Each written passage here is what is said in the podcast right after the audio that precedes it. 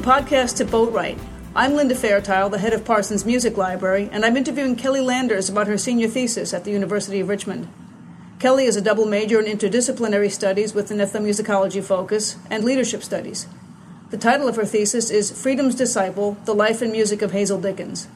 After graduation, Kelly will be working for Teach for America in Washington, D.C. Thank you for joining us today, Kelly. Mm-hmm. Tell me about your research topic and what inspired you to choose it. So, for my Jepson Honors thesis, we were directed to pick our own topic on something pertaining to leadership studies, and I knew I wanted to bring in my interests in music and anthropology as well as leadership studies. Um, and I knew that I was interested in the politics of folk music and protest singing.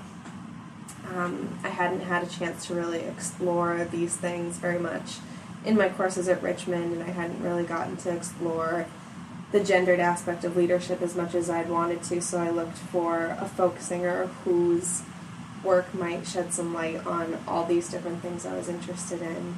Um, and Hazel Dickens I found particularly interesting because she was never a celebrity and was never famous, but I think her leadership has still been exemplary and something that is much more, um, maybe it has more to tell everyday people Mhm. about how leaders work and how um, a life of consistency and of moral and ethical efforts can be influential without being on this large scale leadership. And you have a pretty interesting musical background yourself, don't you? I suppose. um, I come from a musical family. Um, my dad, when he was young, came over with his family. They were an Irish band, and my granddad lied his way into this country by saying that um, another airline had offered to fly the family over since they were a famous band in Ireland, quote unquote. Um, and we got Aer Lingus to offer them free tickets to the States. So they came over, and so of course all of us kids grew up playing music as well with the family. Mhm. And, um, when I came down here, I found that the music traditions um, in Appalachia and in the South that I'd never really been exposed to up north had a lot in common with my Irish music roots. So Neat. So then you had a lot of resonance with Hazel Dickens Yeah. yourself. So were there any particular challenges or surprises with your research?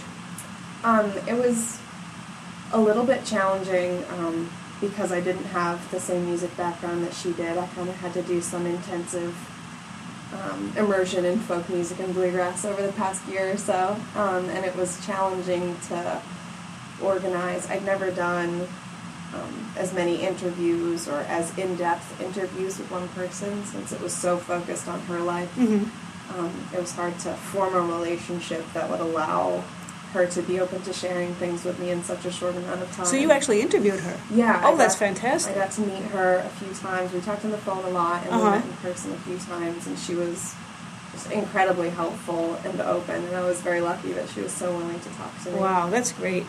Yeah. So how did you use library sources in your research project? They were my the online library sources were definitely primary for me. Um, I did a lot of ILL and a lot of JSTORing and Mhm.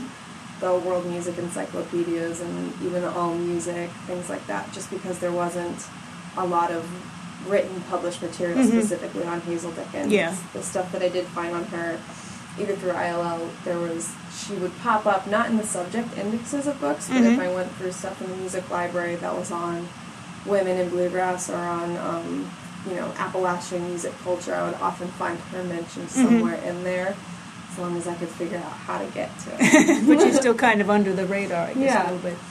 Well, hopefully your study will help to uh, add to her visibility. That's the idea. hmm Well, thank you for your conversation and best of luck with your future endeavors. We look forward to adding your thesis to the library collection. Thank you. Thank you.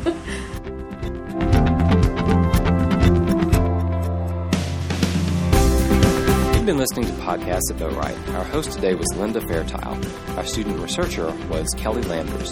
Visit Boatwright Library on the web at library.richmond.edu.